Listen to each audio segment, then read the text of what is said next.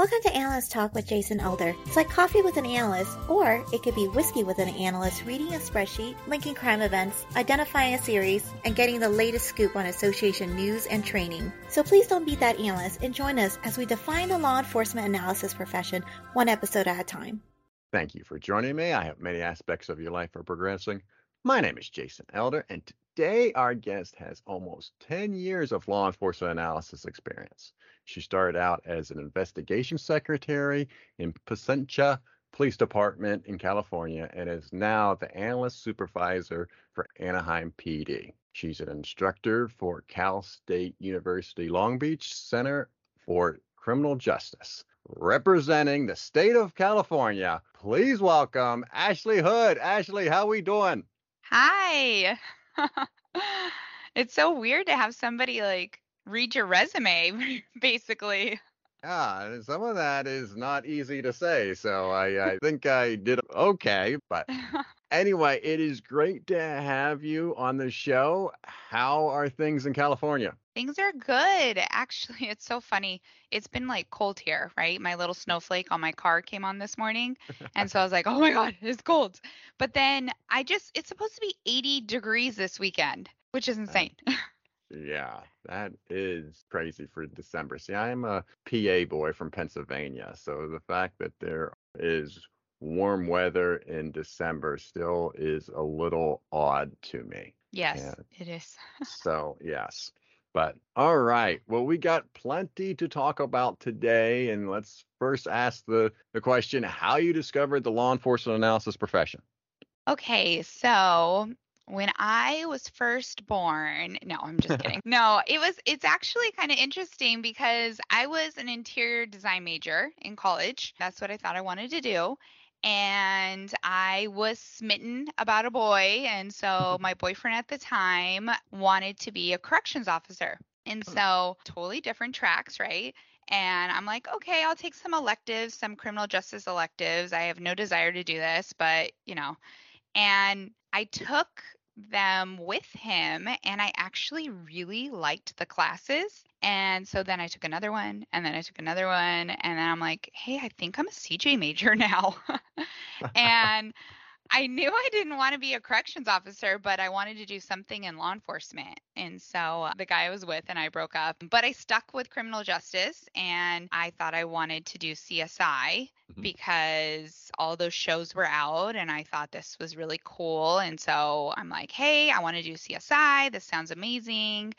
And when I graduated, I like applied at every local agency around me. And Placentia actually hired me as their police cadet in records. Oh, so okay. yeah, so I did that for about six months, and then I'm like, oh my gosh, I'm graduating. I have, I'm working part time. I need a full time job. I lived like two hours away from my parents, and they hired me on full time as the investigation secretary. So I was like, oh, thank God.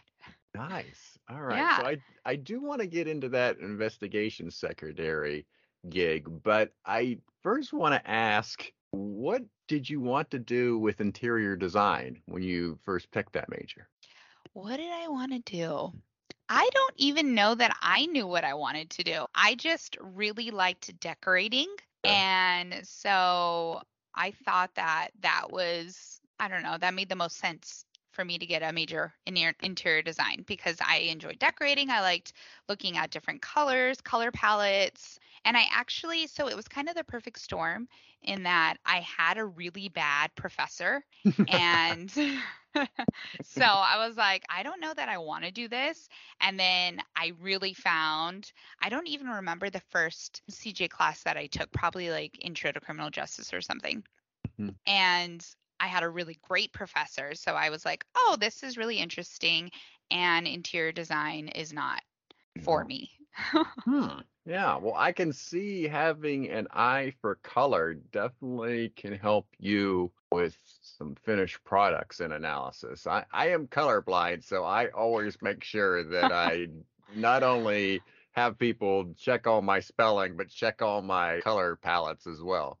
Oh my gosh. Yeah. Yeah. So I still really enjoy decorating and things like that. And several years ago, I don't do this anymore, but I was working as a wedding planner on the side. Okay. Yeah. So I kind of still did aspects of that, right? But I didn't actually, you know, I didn't continue that. It was just like a hobby of mine that I did for a few years. Hmm. Well, see, you need to be on the conference committee if you're a wedding planner, because I would can imagine that there would be a lots of overlap between conference committee and wedding planner.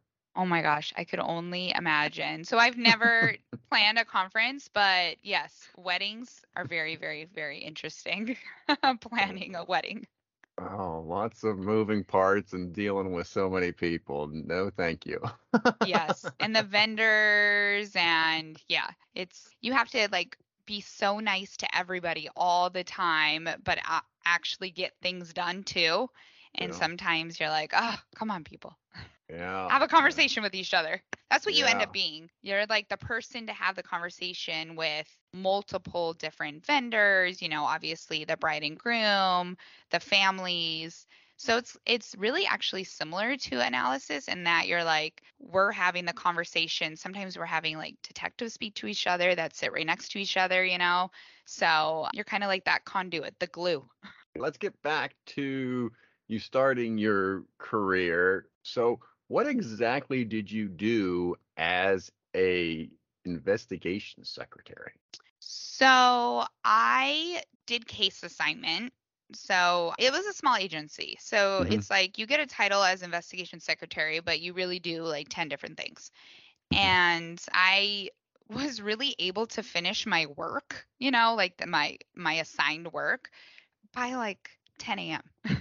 and Mm. so the rest of it was kind of doing things for other people. So I would I would assign the cases. So I would read the reports that came in. Again, smaller agency, so there wasn't that many reports to read, and then I would assign them out to different types of I think there was like four investigators at the time. So I would assign them and say like, "Hey, you get this type of case."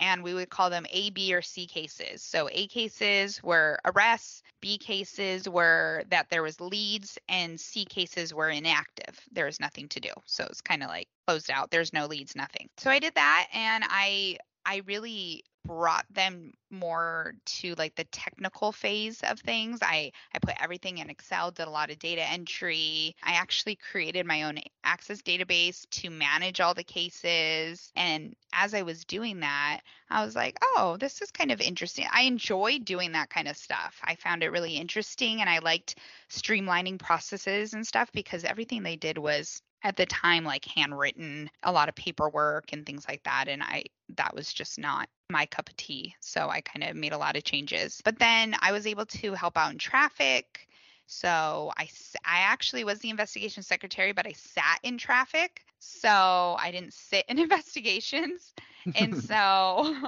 I'm like hearing everything that traffic needed. So I was working DUI checkpoints for them. I was talking with the the traffic sergeant in CSO and finding out about like the traffic processes.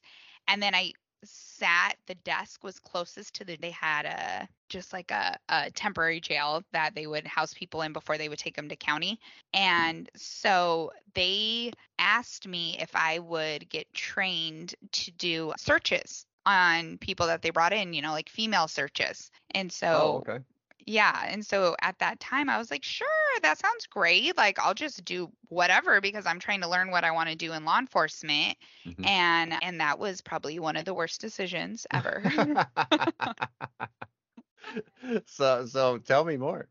oh my gosh. So, I mean, I, again, during training, I went to like a training and I thought it was cool. I thought it was kind of interesting. But when they actually called me for my first, like to do my first search, Mhm. I went into the jail and I remember this girl, oh my gosh, she was like a total so she was hardly wearing anything, but she was on meth or something, some kind of drug and she was just like a hot mess and she was so rude and they had, you know, I had to check everything and I'm like, I do not want to deal with like this end of people. this is Mm. not what I want to do ever again. So luckily it wasn't like anything crazy, but I just remember thinking like this is not what I want to do at all, which was Hmm. great because again, I had the experience and I realized this is not for me. Oh, well, see, uh, that's kind of serendipitous as well because had you had somebody that was easygoing, you and got a couple more under your belt, you might have continued down that path. yeah, I would have I maybe maybe I would have been a jailer or something. Yep.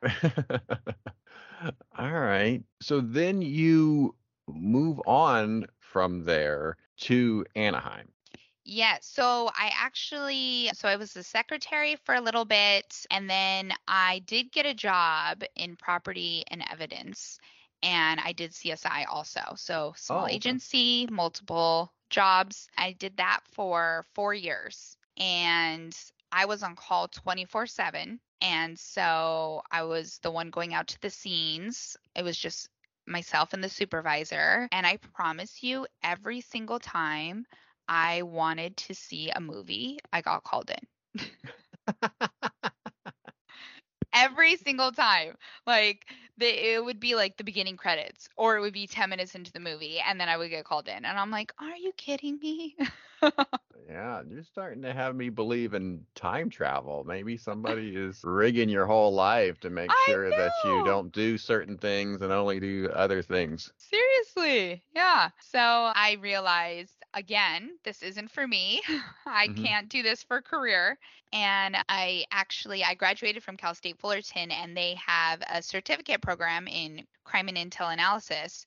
And so I decided like, hey, why not? This sounds awesome because you are behind a desk and you're not doing searches on inmates and arrestees. And I went back to school and I got my certificate and everything I was learning, I was bringing back to the department. So again, because the department was small, they were really open to anything. And so as I was learning different types of analysis techniques, I would do that. And I think since I already had a great relationship with all the detectives, a lot of the work that I was doing, I would, I was learning cell phone analysis, like te- I think it was called telephone toll analysis at the time. Mhm. So I was like, hey, instead of you printing out all of these numbers and highlighting it, let me put it into this system that I I had access to different while I was a student I had access to things since I still worked in law enforcement. And I was really able to prove to them that this was cool and that it's something that they would want. And then I did the same thing with administration and started looking at the stats and percent change and you know it was basic analytical techniques but it was something completely new for the agency that they Mhm. never had and so luckily the the chief was really excited and I marketed it really well and he actually created the the first analyst position there and I applied for it and I got it and of course it was investigation secretary slash analyst Mhm. You got that added. That's an accomplishment, right?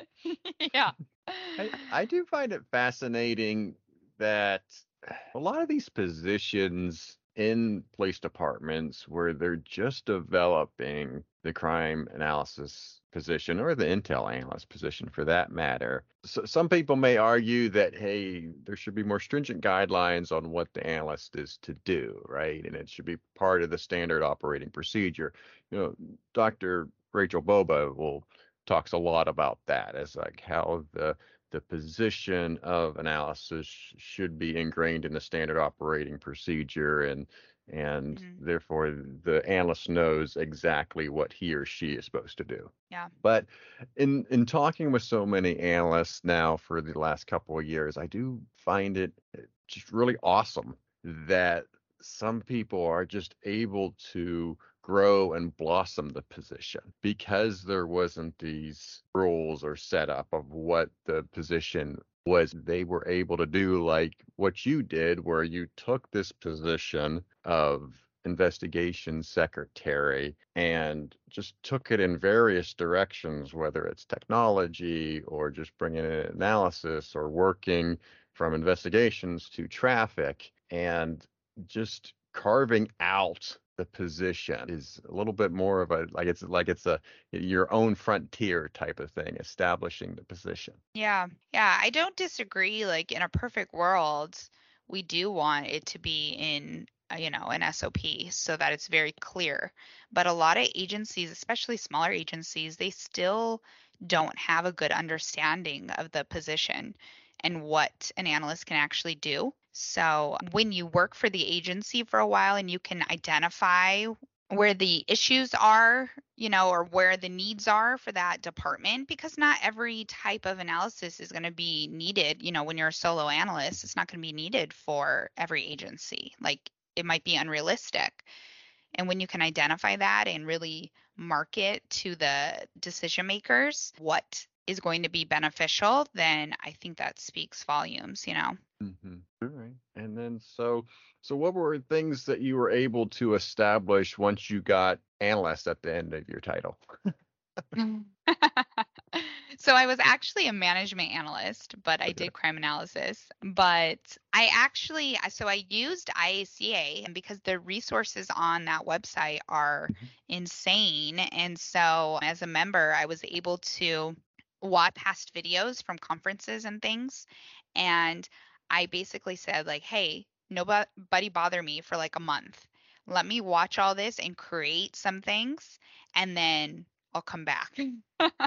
so I created, you know, I ODBC connection to the RMS. You know, I was on phone calls with the vendor, the mapping system. I used free mapping a lot, like Batch Geo, but we had an ArcGIS license, but nobody understood the layers and eh, you know, it was kind of like a student using the ArcGIS system mm-hmm. at the time. And so I was calling other agencies to see what they were doing. I called Lori Velarde and I'm like, hey, she's the GIS expert, you know, and I'm mm-hmm. like, what do you do if you're starting from scratch? You know, what do you do when you don't have somebody at the city to call to help you out? And so she's like, call the fire department, you know, so I was, all of that took a lot of time but I was having these conversations with a lot of different agencies and entities outside of the police department. And I was really learning from scratch everything, you know, which I think made me a better analyst because I was able to understand the process. Mm-hmm. And so it, it a lot of it was like I said setting up I mean bulletin even the bulletins that were sent sent out were not the best and so mm-hmm. I was kind of creating a new standard for bulletins. I was identifying MOs. I was pushing out this information to patrol at the brief, you know, briefings that they had, things like that that they just never had this before. It was more like word of mouth, right? So, mm-hmm. but to actually have a document or have somebody that's looking at all of the cases to share this information was was huge for them. Hmm. As you look back and have the nice view of 2020 type thing. Mm. And so the the order in which you developed all these things is is there something you that you wish like oh I wish I would have developed that first and maybe waited on some other tasks to develop later would you, would you have done the done them in a different order is basically what I'm asking. Yeah, I think so I was still a very new analyst, mm-hmm. and there are things that I've learned since then that I would, of course, I wish I knew then as a solo analyst, you know, mm-hmm. because I think that things could have been even like more accurate. And I remember thinking like, oh wow, this is amazing what I did. And then when I came to Anaheim and they, you know, already had a unit here, I was like, oh, I wish I would have done it this way. You know, just uh, mm-hmm. better ways to streamline things, even because I was, I had nobody to talk to at my agency, you know, and you mm-hmm. have the resources at other agencies, but ultimately they don't work there, you know. So it's like people are very helpful, but they don't actually know what is going on. And I didn't always know the right questions to ask. Mm. So, as far as like I mean, I was there for a year in that position. And so there wasn't a ton that I did. I think I did a lot of basic stuff, you know, mm-hmm. creating the ODBC connection, things like that. Oh, like even some of the formulas and stuff in Excel. I did things like the longer way because and it was okay because I had like a small amount of data there, you know. Yeah. So I guess it was kind of like, oh, oh well, I'm gonna hand count it. But that was like when I found out, I'm like, wow, there's an way better ways to do things. Yeah, definitely. So, because it can be daunting when you're starting with a blank sheet of paper. Like, yes. what should you create first as you're creating all these different products for the police department? So that's where my head was going is like, oh, is it, you know, kind of lessons learned if there's somebody uh, who's in a similar position that would you recommend them starting out with a with a task, a, a different task over another task. Yeah. I think for me, the hardest since I had worked at that agency for so long prior, I was there for like six years prior. Mhm. Um, I had a lot of the relationships, but people had a difficult time like understanding this new role. Mhm. Um, so I had a lot of people that were still asking for, you know, can you make copies? Can you do this? And I was like trying to go to the next phase. and I was like, Yeah. really? Really? yeah. So Yeah. I definitely had struggles because of that. Not necessarily the products. I more had struggles with people understanding crime analysis in general and the different role that I was trying to to have within the agency. Yeah. So, yeah, so that was for me. But definitely I say the first thing you do is create an ODBC connection to your RMS so you don't have to like manually look up that stuff. Well, let's then get to Anaheim. So let's talk about the decision to go to Anaheim because to me, I would just trying to put myself in your shoes at the moment. You talked about, you know, how small this department is. I mean, Anaheim is obviously a big city. So stepping up to this big police department, and that's quite a transition that you're about to take. Yes, it was a really scary jump. So Pla- Placentia's seven square miles and Anaheim's 26 square Mhm. miles. So much, much bigger. Yes. And I always joked about so Placentia actually bordered Anaheim or borders Anaheim. And when a crime would happen in Placentia, I was like, oh, they thought they were in Anaheim. but they mm-hmm. accidentally came here. Yeah. So, so really, I mean, that was the big thing is I wanted I wanted to be part of an agency that was dealing with those series, you know. I wanted to have a bigger volume of crime. I wanted to have more violent crime, more gangs, you know, the the more interesting stuff, right? Like I was like this is definitely what I want to do. Now I want to go to an agency that has the data for me to really hone in on my analysis skills. And I wanted to be part of a unit. It was really hard as a solo analyst, you know, especially at a new an agency that had a new position.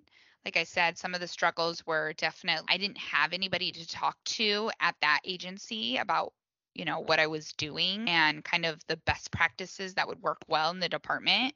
And for me, I'm a very big collaborator and so that was really important that I I was part of a unit that I could basically say like, "Hey, so what do you think?" Yeah, there's definitely something to being in a unit. And I felt the difference.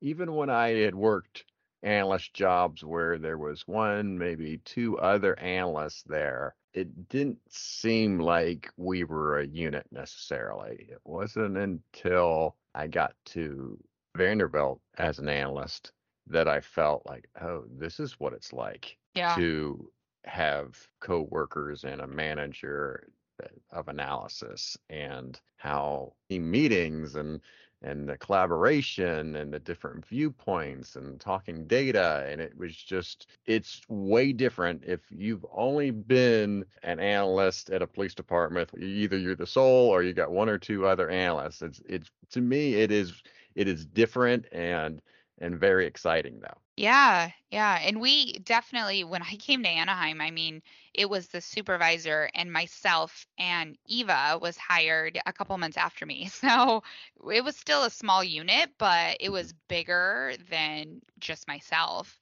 And mm-hmm. now our unit has even more people. So it's the idea of an actual unit is there and the future is there. And I knew that it wasn't realistic at a small agency. Yeah. Hmm.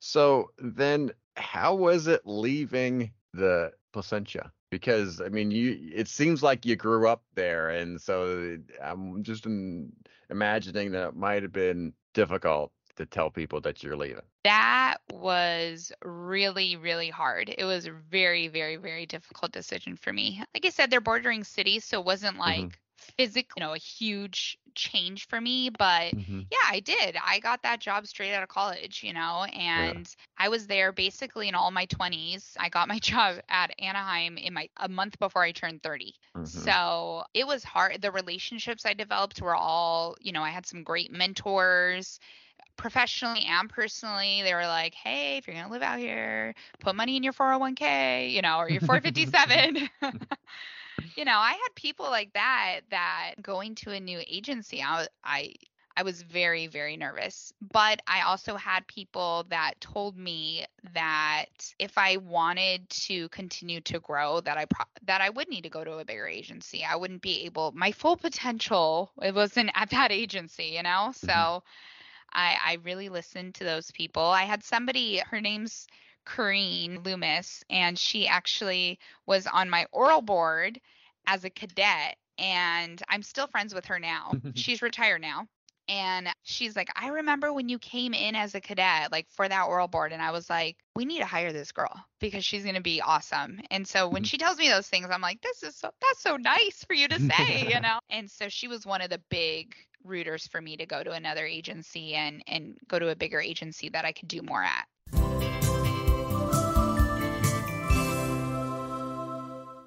Hi, this is Adrienne Galbraith.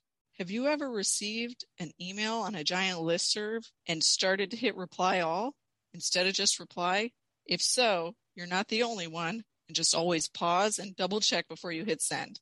This is Michelle Snow, and just want you to remember to build trust with integrity.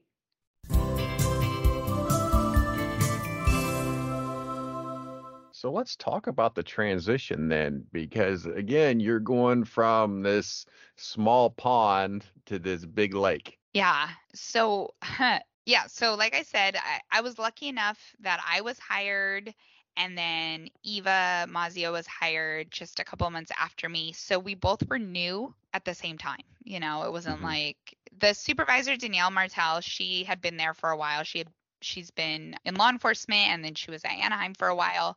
So we had her, you know, to ask questions to and to kind of teach us the lay of the land, right? Because it's a whole new culture that you have to learn. But at least I felt like I'm not completely alone because, mm-hmm. you know, Eva came from a small agency too. She worked at like the university police. okay. So I was like, that's even smaller than me, where Placentia was. And it's funny because we both actually had this struggle where we were trying to do very similar things to our prior agencies. You know, so I was like, I can read every report. That will happen again.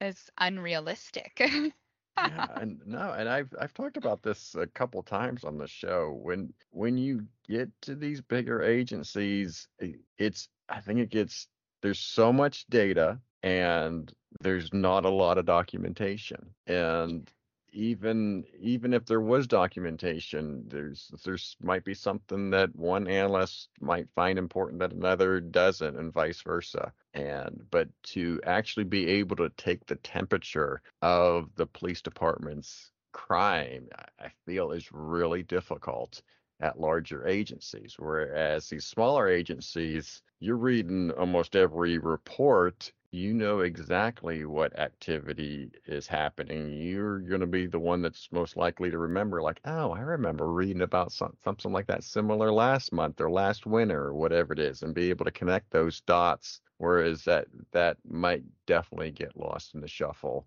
in a larger agency. Yes.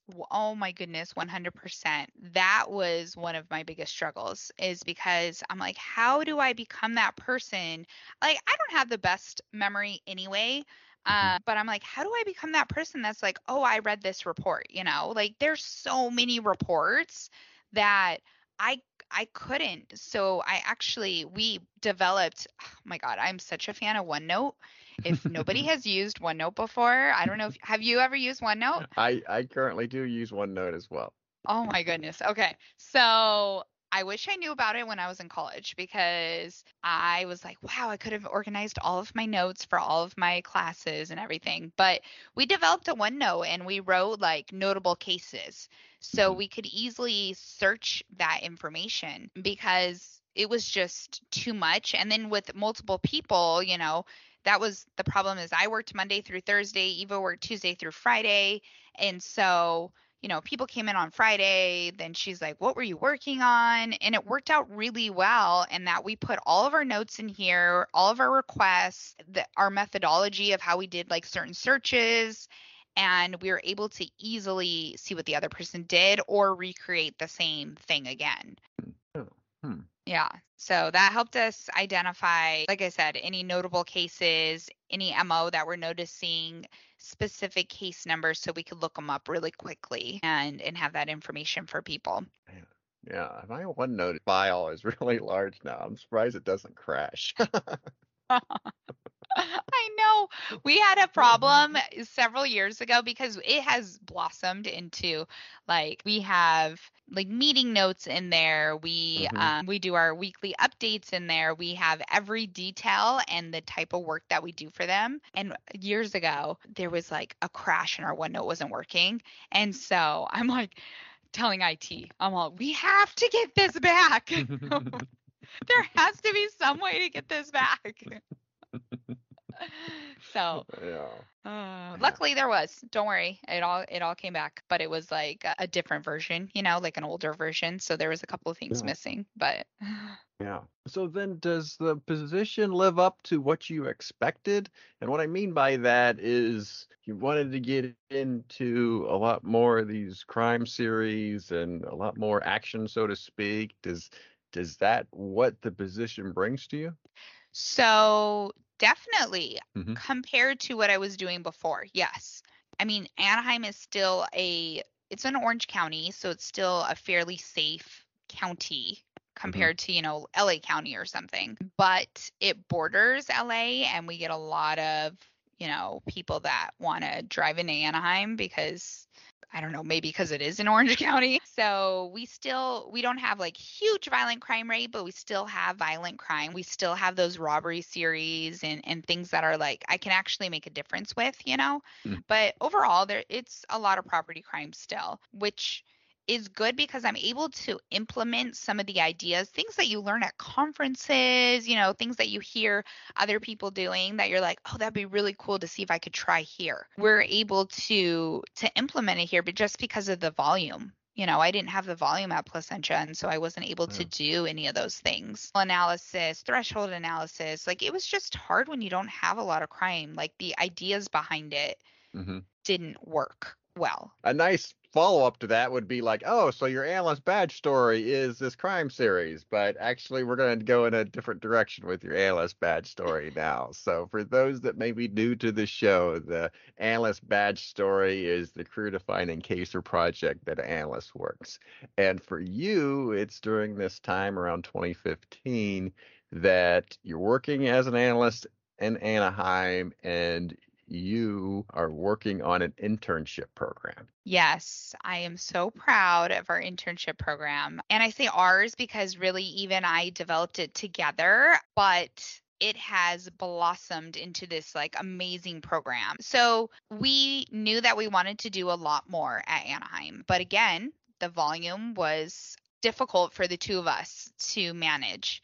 And so we just started visiting agencies that we heard had good internship programs. You know, we went to Irvine, we went to Ventura Sheriffs, we we went to a bunch of different places and we took notes with our OneNote mobile. nice. I swear I don't get money from them. You will I will this plug them.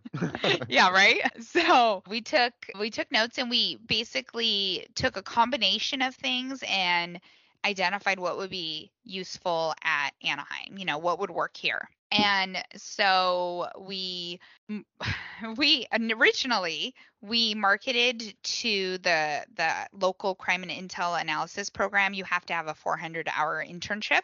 Mhm. So originally we required that. We only took pe- students in that program and it was to help them with their 400 hours, you know. So we didn't have to to market too much. Mhm. And we had our first intern was in like they finished their background in 2016, like February of 2016. And they we we got, you know, just like anything, right? Like lessons learned. Mhm.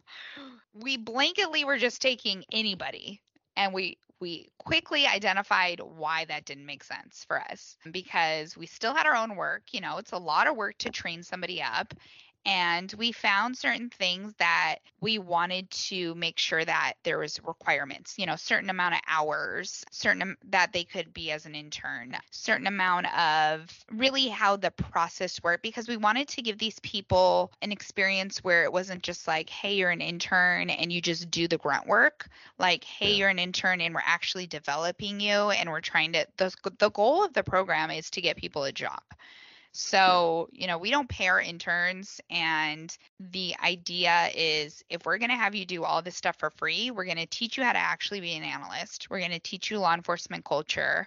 We're going to do mock interviews and we're going to get you a job. Mhm. And we have luckily done that. We've had 26 interns since 2016. Five of them are current interns. And Anaheim has actually hired three of them, but I think there's only like maybe a handful that haven't gotten a job somewhere.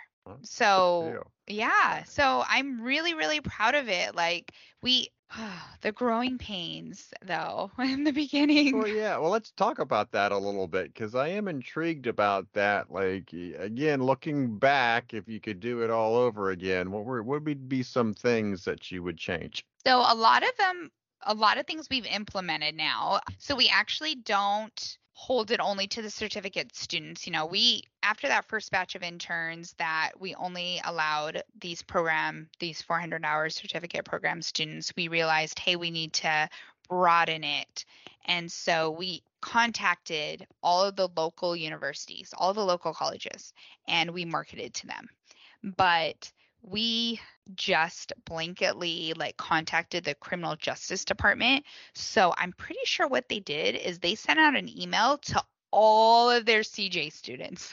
hmm so we went from like, you know, six interested people to like 50 interested people. Yeah. and I'm like, oh my God, what are we going to do with this? Yeah. It's way too many people. So what we did is a Q&A and we really explained what crime analysis was and what they would be doing and we invited everybody. So it was again first a smaller group of people that we did kind of at the department. We had a conference room at the department and then we had to go to the community center because we Mhm. had all these people. So we had this Yeah. huge presentation talked about crime analysis you know what they what we needed that it's a give and take kind of thing right? It's not just we're gonna because it's exhausting in the beginning you know you're Mhm. just training and training and training and teaching them all these things but it's like hey you have to show up on time. You have to come when you say you're going to come. You have to you know. So we realized that we needed to develop these rules almost hmm and let people and be really firm about those things because some people are like hey i'm just going to show up and you know show up for a couple hours and then leave. And we're like what you can't do that that's insane. Yeah. Uh, so yeah, so it, it, went from like extreme. So we learned pretty quickly don't blanketly let emails go out to all the CJ students. Instead, we'll go back to specific people. There's like crime analysis courses at some of the local colleges. So we, of course, marketed to those students and then certificate program students and then word of mouth, really, because it Mhm. was just otherwise it was way too many people there's a lot of people that want internships out there As you're going through and you're you've developed the selection process over the years, is there attributes that you found uh, lead to more successful candidates over maybe some other a- attributes? Definitely so we people that show up so we now we know we do the q&a then we do a we tell people like if you're interested send us an email by this date you know, like we Mhm. make clear expectations that we have and we make them communicate with us even prior to getting the interview.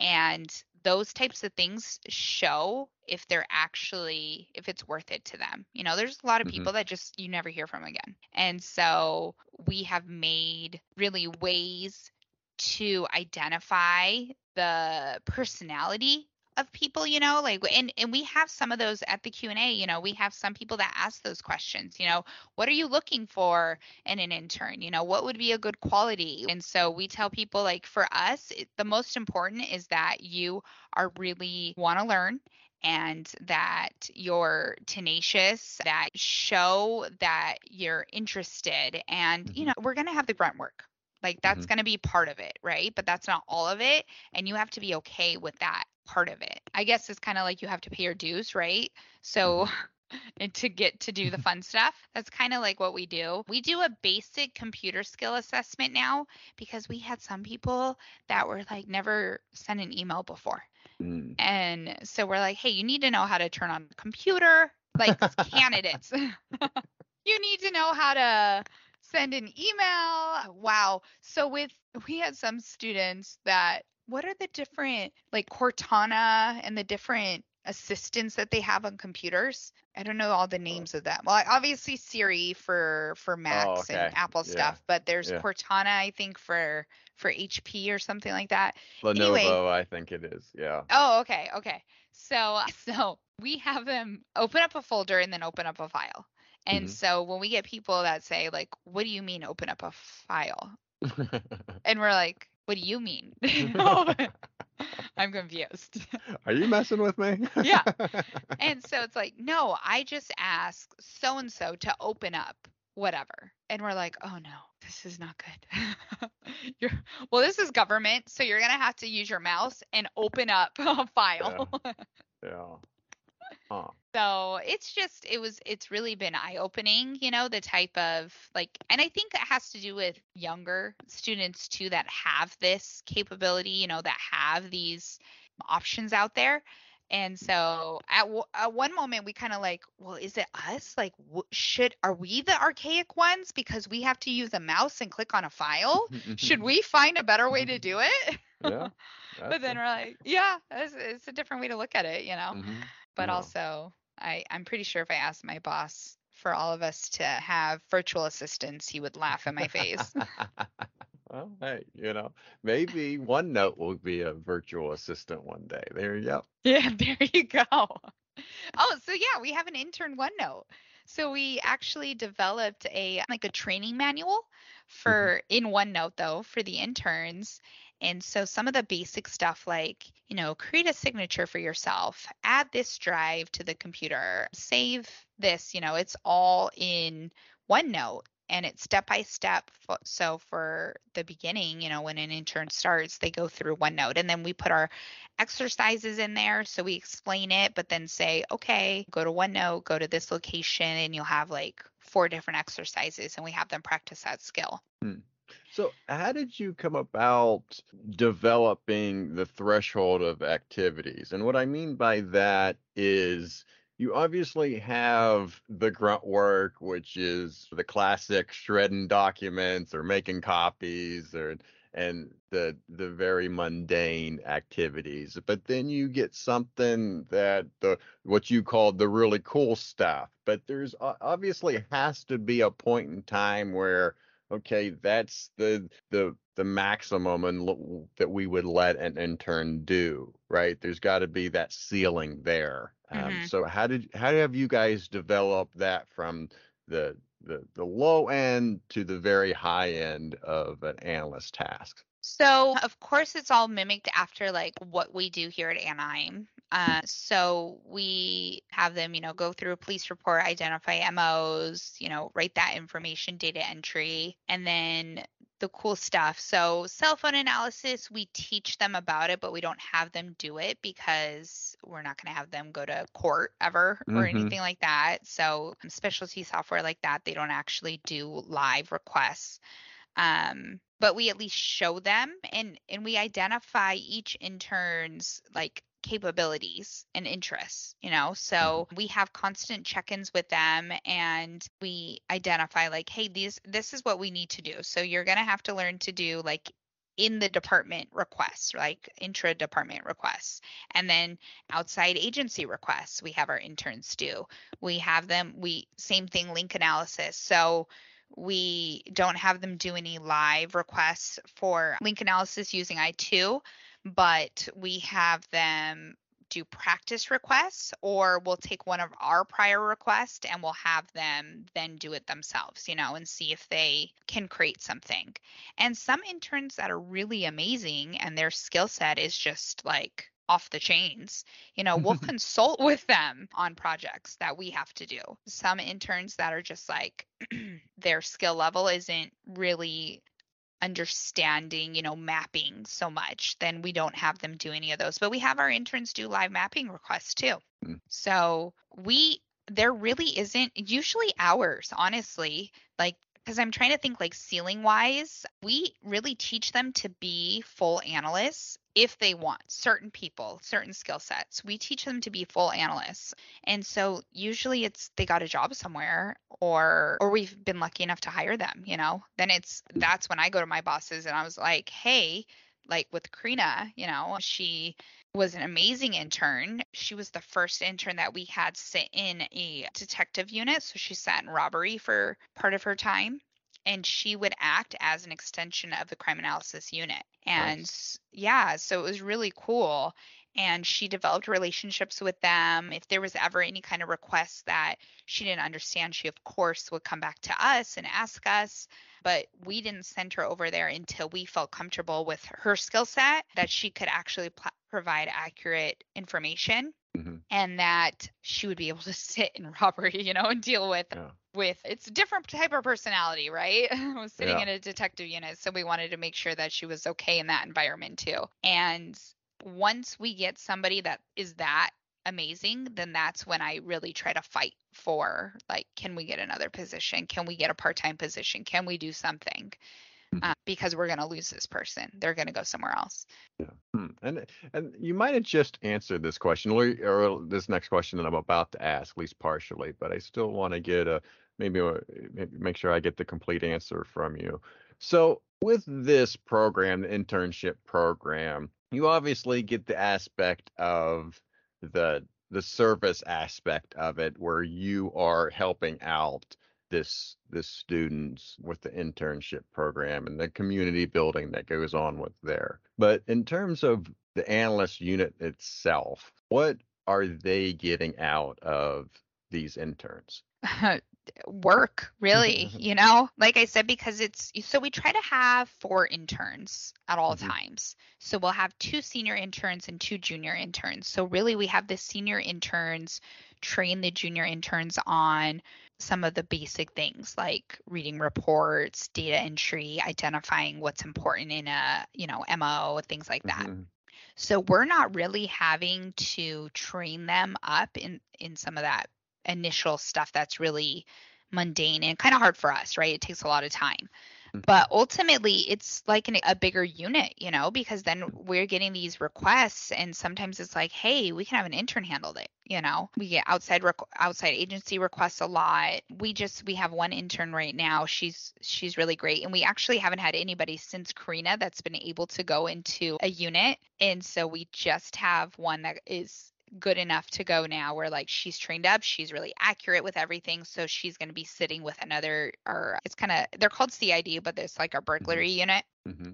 she's going to sit with them part of the time so it's amazing to have that and to have an extension of our unit kind of eyes and ears out there too because we want to hear what would help the department because we're ultimately in a, a customer service role we're providing a service to the department and we want to know like are there things that we can improve upon to become better analysts right? If, to mm-hmm. provide better information to our customers. And so to have her sitting there because we can't all do that you know we don't have the time to sit there and and, and just chit chat you know? We we are able to do that sometimes but we can't sit in units. We're so we're centralized we're all in one location and we touch base with kind of our respective areas, but we don't actually sit anywhere else for uh, a t- uh, you know a chunk of time. Yeah. Hmm. All right. Well, good. Because I,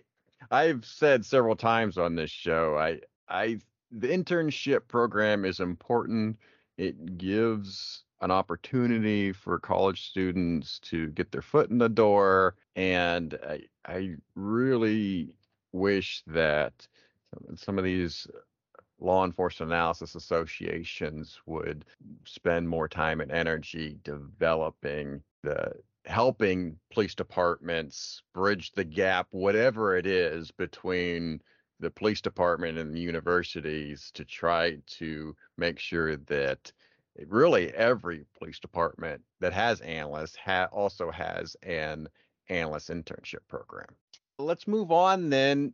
So you eventually become the analyst supervisor. Yes. And I, I find it fascinating when talking to folks where they're the they're an analyst one day and they're looking across the office at their coworkers and then the next day they are promoted and now are supervising those same coworkers. So how was that transition for you? So I would be interested to hear if you ever hear that it is easy. no, I don't think anybody ever said it was easy. It's definitely weird and there's definitely an adjustment. Yeah, yeah, it's definitely, definitely weird. And then when I was promoted, it was just Eva and myself. So I was Mhm. a supervisor of one. Yeah. so that was also weird. Yeah. And yeah, it definitely, you know, going from I think at first because we work so closely together, it di- it was like nothing was different, right? Mhm. And then at one point it became different because there was more things being asked. Then it was like, oh, Eva can't answer these questions. She has to direct them to me, right? And so that Mhm. was weird. Yeah. so I'm sure that was very weird for her. And it was very weird for me. And I actually was pregnant when I was promoted.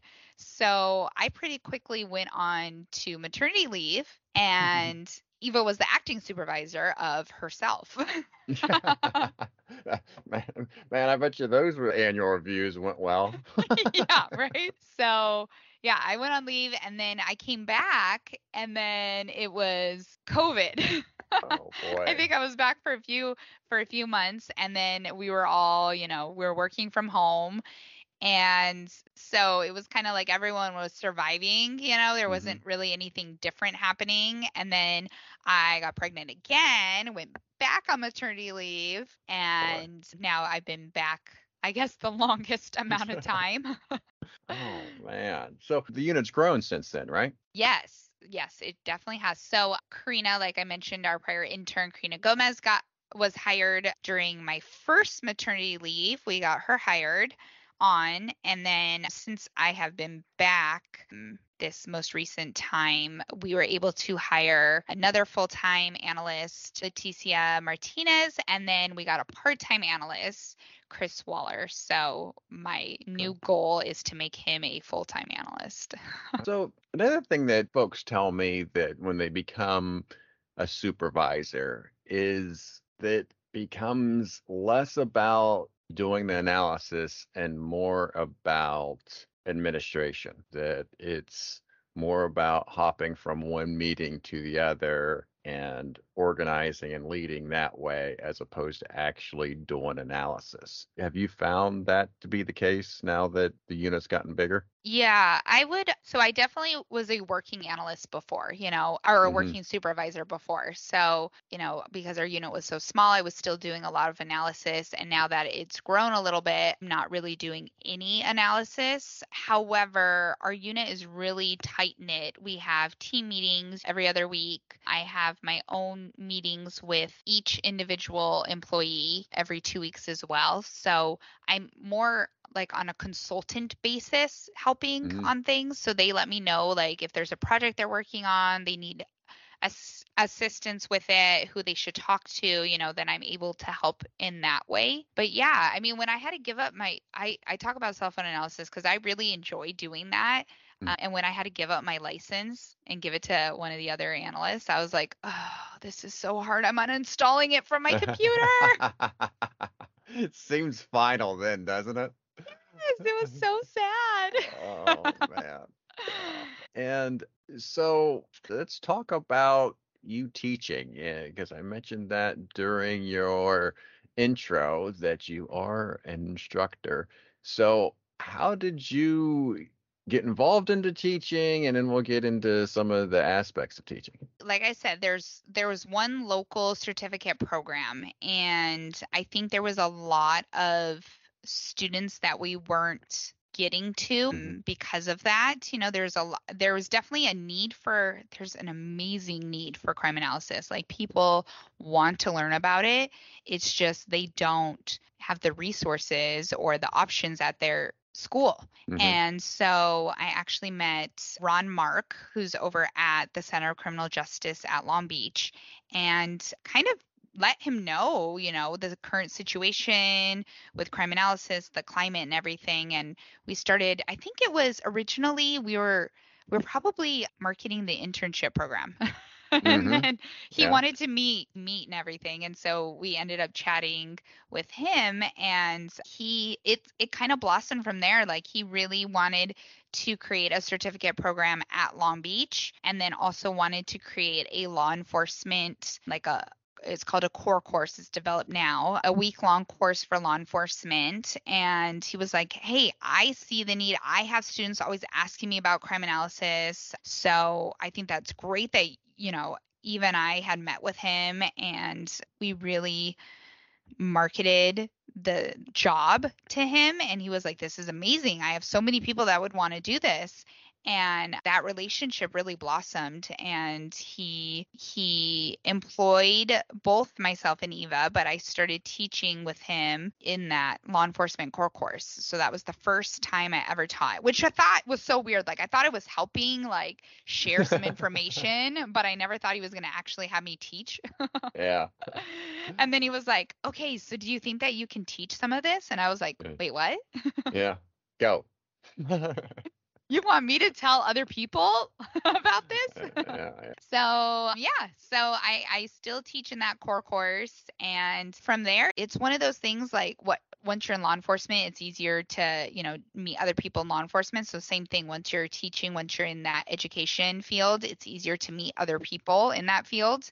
And so when they developed an intro to crime analysis course at Cal State Long Beach, I interviewed for that and and now I teach that class as well.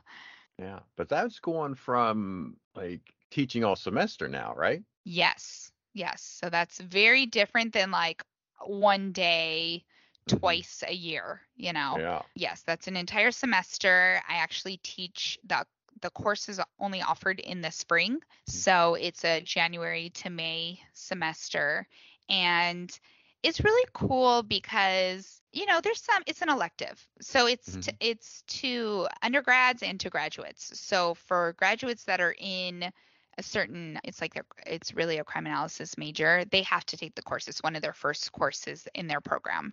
For the other students it's an elective. So you're going to have some people that are like and I, I gauge in the beginning i do a survey to kind of see like hey why'd you sign up for this course? And overwhelmingly there's a lot of people that are like oh it worked out for my schedule. You know like i don't know Mhm. anything about crime analysis. It just worked with my schedule. Yeah. but those are the people that I'm trying to like convince, you know, and I definitely there's people that come out of that class that are like I had no idea that this was a professional law enforcement, you know. I Yeah. knew I didn't want to be an officer. I knew I didn't want to be a dispatcher, but I had no idea what I wanted to do and now I know that this is an option. And so clearly, you know, I feel like we're marketing the profession a lot better than in the past, but we're clearly still not doing that great of a job, you know? Yeah. There's definitely room for improvement. Hmm. Yeah. And your podcast is actually an assignment that I have in the class. How about that? Man. Yes. So that is that got me a little red in the face. I sure let's hope it's just not what not to do. yeah, no, I actually I have them have to listen to two podcasts of their choosing and they have to write about like, you know, how did the the analysts get into the profession because everybody, you know, has kind of a different story and they have to write about their badge story and yeah, so it's pretty it's pretty cool to read some of those Oh. papers.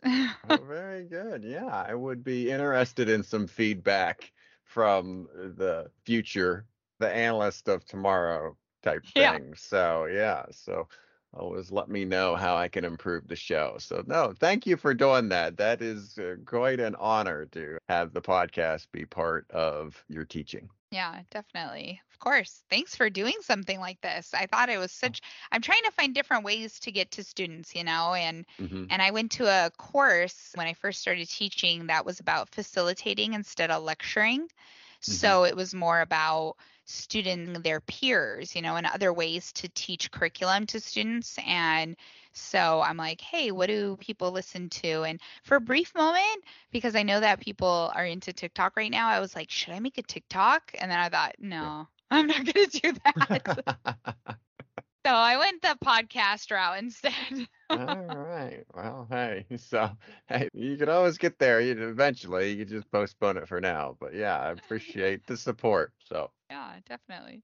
so uh, let's finish up with some advice for the analysts. And what advice do you have for our listeners? So would say I went back and I got my master's degree in business and and marketing was kind of the emphasis of it.